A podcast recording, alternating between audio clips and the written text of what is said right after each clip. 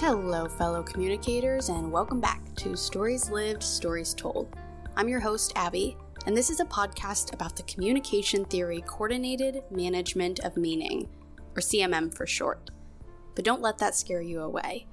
You might hear the words communication theory and zone out, or already be asking, what does CMM stand for again? But stick with me.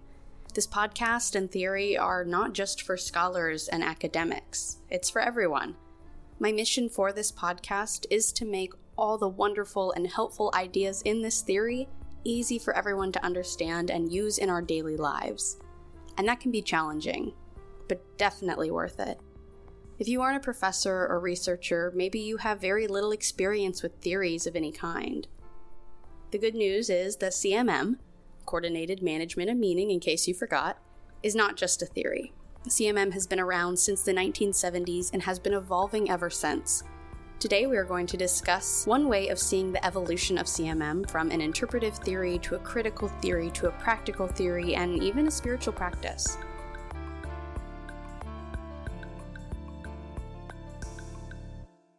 To give us a good foundation for this episode, let's review CMM.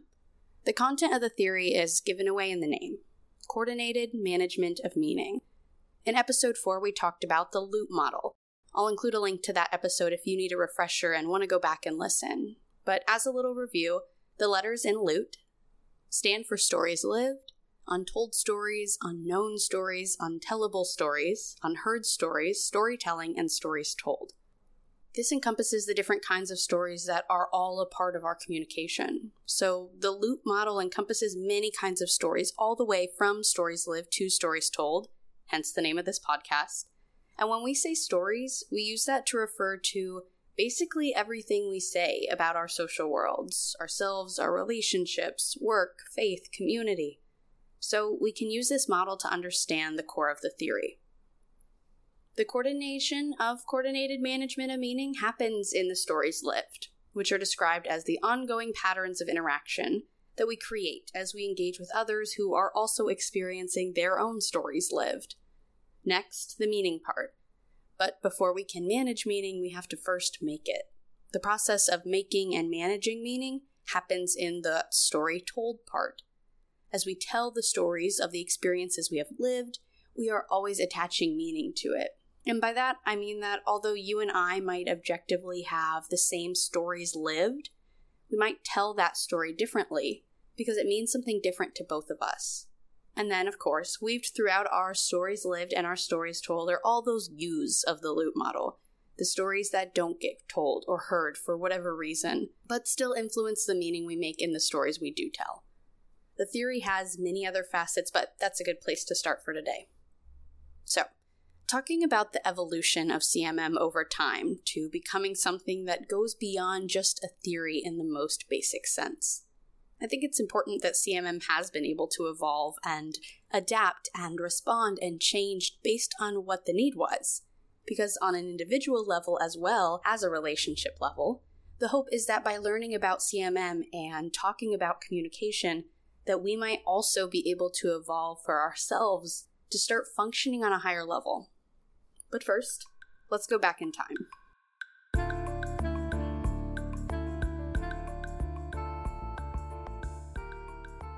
So it's the 70s, and CMM is an interpretive theory. Well, what does that mean? In the world of communication studies, theories and researchers exist on a continuum, from objective to interpretive. Objective theories believe that there is one capital T truth that exists about how people communicate, and that that truth can be found through observation. On the other hand, interpretive theories believe that there are multiple little t truths that exist. Instead of finding truth through observation, like objective theories, interpretive theories believe that these truths are created by people as we live and communicate. It's about meaning and learning what things have what meaning for who. So, CMM certainly fits in this category because it's interested in how our social worlds are getting made, and specifically recognizing that there are so many ways of being human and creating life. Now, I can hear myself, and I know that a lot of this language, like capital T truth or pluralistic truths, are familiar words and concepts to me because I've spent time in the classroom studying them. but you might still be wondering what I really mean by that. So, really, a capital T truth refers to something that is right or wrong. In objective theories, you would look to find what is the one true way, the one right way, about how communication works in our lives.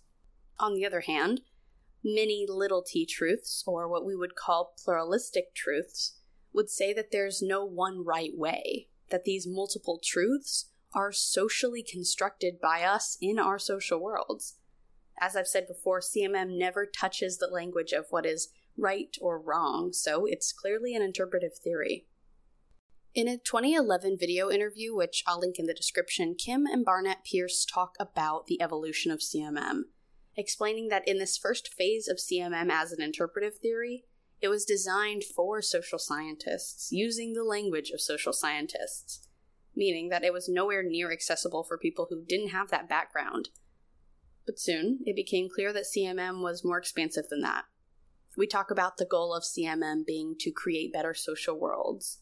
Well, as an interpretive theory, CMM mostly played the role of providing language to describe communication, which I think is so important as a starting point. But if that's all CMM does, it's not helpful for us in then changing our behavior and actions. It interpreted what was already happening in communication, but couldn't go far beyond that. This is how CMM came to develop into a critical theory. Critical theories are just that critical. They offer critique of the status quo in society and culture and challenge the norms that exist. In this phase, Barnett explains that what it looks like is observation of what is going on with the intent to intervene and improve. After developing a critical edge, as Barnett says, the next logical step would be to offer a solution to those challenge norms. This led CMM to become a practical theory. The co author of the theory, Vern Cronen, worked a lot in this phase to articulate CMM in a way that was more attainable for people outside the world of social scientists. CMM was already fully developed, so this part was about going back and filling in some of the gaps to help people connect the dots. One way to do this was in three questions that Barnett would ask. They are What are we making? How are we making it? And how can we make better social worlds? Then, out of a practical theory came actual practice we can use those questions and the models and tools in CMM in our everyday life. CMM was able to evolve into something that people like therapists or mediators or other practitioners could actually use in their work. And this is where CMM adds another layer of value for us as communicators and people. If people like therapists are able to use these tools and teach them, then we're the people that would benefit from that, who can learn from them by integrating these practices into our own lives.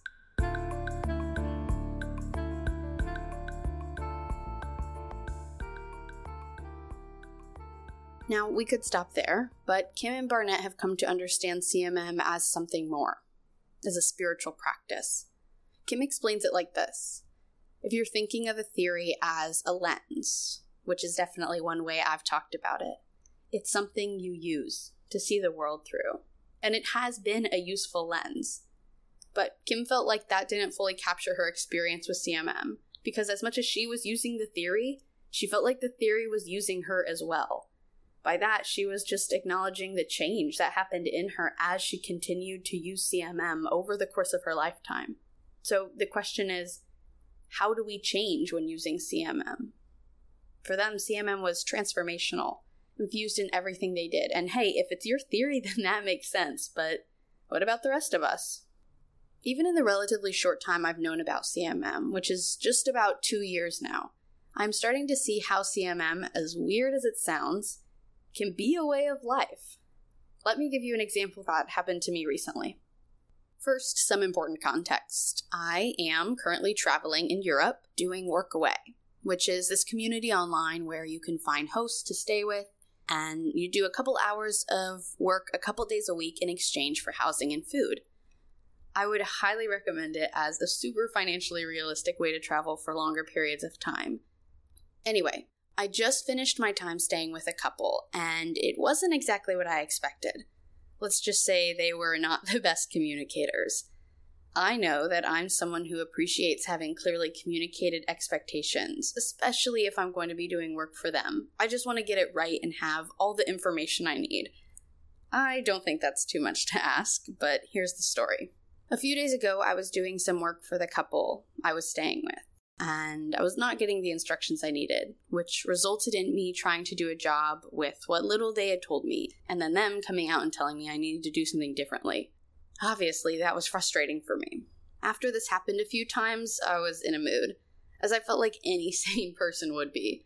But then CMM popped into my head. And let me tell you, I love this theory and think about it a lot, but I have never had a moment quite like this where in the actual moment I was able to kind of step back and see what was happening from a CMM perspective.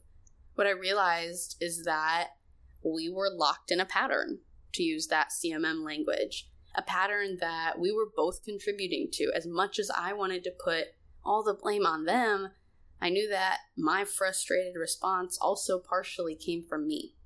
And I remembered that I have a choice.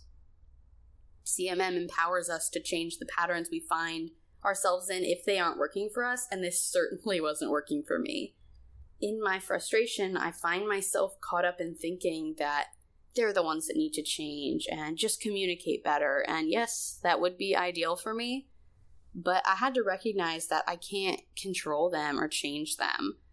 Maybe I could ask for better instructions. Maybe I'll work my way up to that. But for now, I realized I could only control my own experience of that moment. And then the moment grew because a little while later, I was waiting for them to give us instructions on what came next. One of them said that the other would show us what to do, and then they talked in Dutch for a minute, which I don't understand, and then no one moved. And they didn't say anything to me. So I wasn't sure what the expectation was. Were they thinking that we were just going to get up and start on our own? I thought they were going to come show us, but they didn't look like they were getting off their computers anytime soon. But how could they expect us to know what to do on our own? Ugh, it was just a lot in that moment. And that's just a taste of what was going on in my head and how I think. And then I looked around at the couple working away on their computers and my boyfriend just sitting on his phone, totally unfazed. And I was miserable sitting there. And I was just shocked as I realized that I was the only one experiencing this moment in this way. I was the one making it into something it wasn't, or something it didn't have to be. And listen, part of this has to do with how I am, which is just, you know, having a need for control. But again, I was seeing that as just how it was, like it was an objective experience of that moment, even though each of us were clearly experiencing it very differently. I realized that it wasn't objective, of course. I was the one adding this meaning to this interaction that made it such a horrible time for me. That need for control that I was looking for, I viewed as just how I am for so long that I forgot that I had a choice. And listen, I didn't get it perfect. I still sat there on edge until one of them eventually did get up and show us what to do. But I can feel a difference in myself having noticed this and really using CMM in that moment in a way I never had before. I know I talk about integrating CMM into our lives, but that's a lot easier said than done. And I do consciously think about it, especially in reflection, but I just haven't had an experience like that where I was able to, you know, have my CMM lens on in the moment and kind of have this out of body experience and watch the moment happen. I've always believed in the theory of CMM, but I guess I wasn't fully practicing it because I'd never embodied it the way I did then. But it was a great feeling, something I want to continue to keep at the forefront of my mind as I continue to go throughout the rest of my life.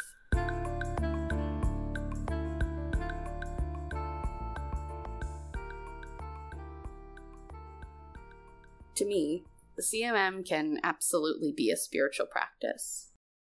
It's about mindfulness and curiosity and mystery and compassion.